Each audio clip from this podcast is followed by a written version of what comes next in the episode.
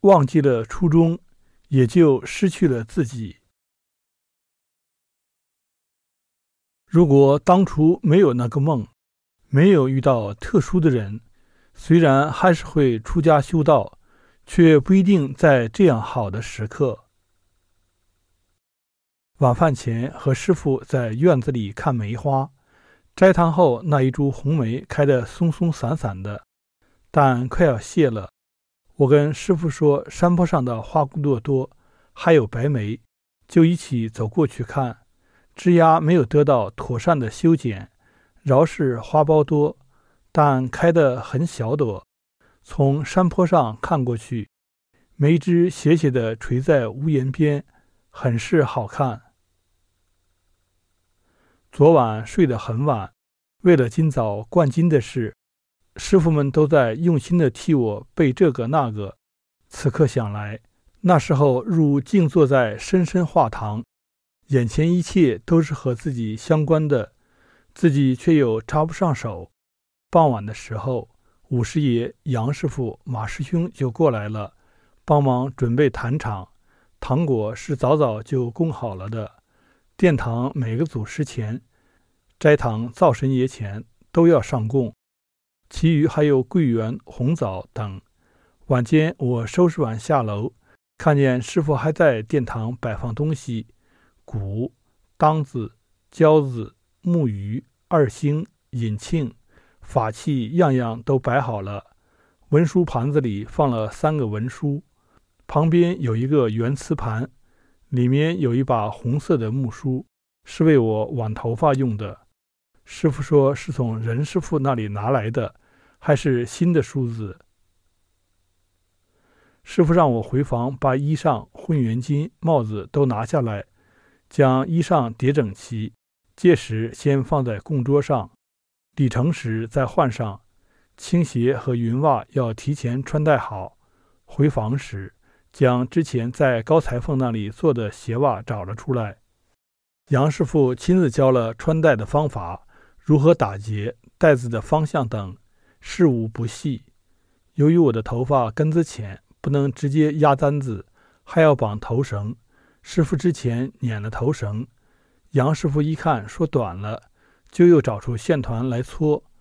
他们俩对站着，慢慢的捻，又交代了许多规矩，都是坛场上要注意的细节，如届时要满堂跪，科仪结束后要感恩众位师傅慈悲，以及敬茶的顺序等。没想到的是，阿珍也来了。晚间，他和师傅们在弹琴。我早早回房洗漱，收拾好后去他房里坐着说了一会儿话。回房时，兜里揣着他给的礼物：铜镜、朱砂、手帕，还有他写的祝福语。这次冠军，观里的没有什么外人。弟弟此前并不知道这件事，也是凑巧碰上。即使如此，我心里还是很喜悦。胡阿姨带着她儿子从大观园一早就过来了。他的腿前段时间受伤，还没好利索。我一直劝他不要过来，免得折腾，他却还是坚持过来。早晨四点刚过就睁眼了，并无困意，异常的清醒。不一会儿，听到师傅打钟鼓的声音，赶紧穿好鞋袜下楼，先给祖师敬茶上香。诸事停当，六点整就开始做科仪。科仪开始前，毛星人出现在殿堂里，发出嗡嗡的声音，就像平时在人腿上撒娇一样。给了他茶水喝，才乖乖出去了。端着文书跪在蒲团上时，只听见耳边袅袅的经韵声，熟悉的法器声。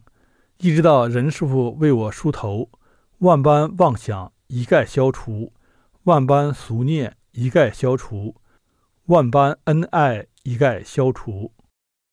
三叔持情幻境，误入误迷，速发刚勇之心，不染红尘之事。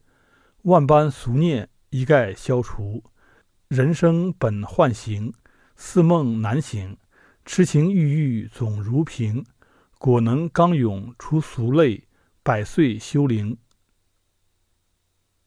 当日在课书上看到的经文，此刻又在耳边响起。我低低地跪在蒲团上，左边是师傅，右边是任师傅，他们在为我梳头。精衣的袖子宽大，把我围在其中，眼前忽明忽暗。随后将簪子递给师傅，此时却出了个问题：簪子小了。紫乌簪是早先就做好了的，拿回来后试了，大小都刚好合适。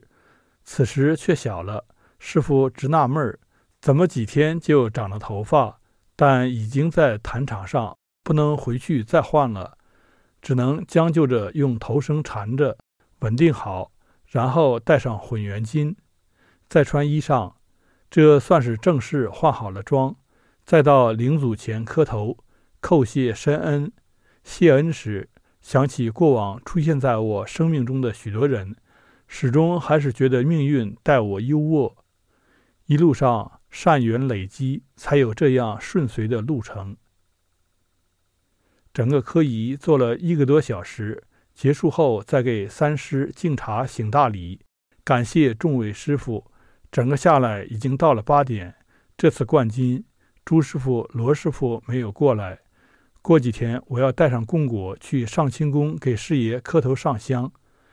给两位师傅行大礼，他们和杨师傅都是师傅的师兄弟，朱师傅、罗师傅已经收徒，两位师兄都待我很好。忽然想起除夕那夜，院子里灯火通明，常住师傅都在一起守岁，等着来上香的香客。因为当天来上子时香的人特别多，大家都不得睡。我从三楼廊上走过时。看见远处有好看的烟火，心里想起来多年前在故乡小镇的乡政府楼上看过一次盛大的烟火，还有舞狮舞龙。那年也就十岁左右，十几年后的今日，同样是在楼上看烟火，心境其实并没有多大的变化。当日也想过顺从母亲的愿望。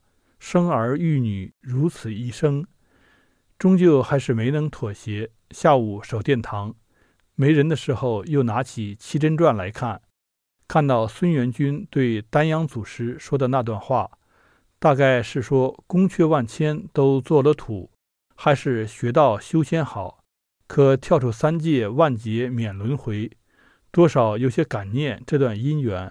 仔细想来，如果当初没有那个梦，没有遇到特殊的人，虽然还是会出家修道，却不一定在这样好的时刻。万般俗念一概消除，都只是前生事。曾经听一个出家多年的道长说，出家人到一定的时候，回头看自己走过的路，不得不承认。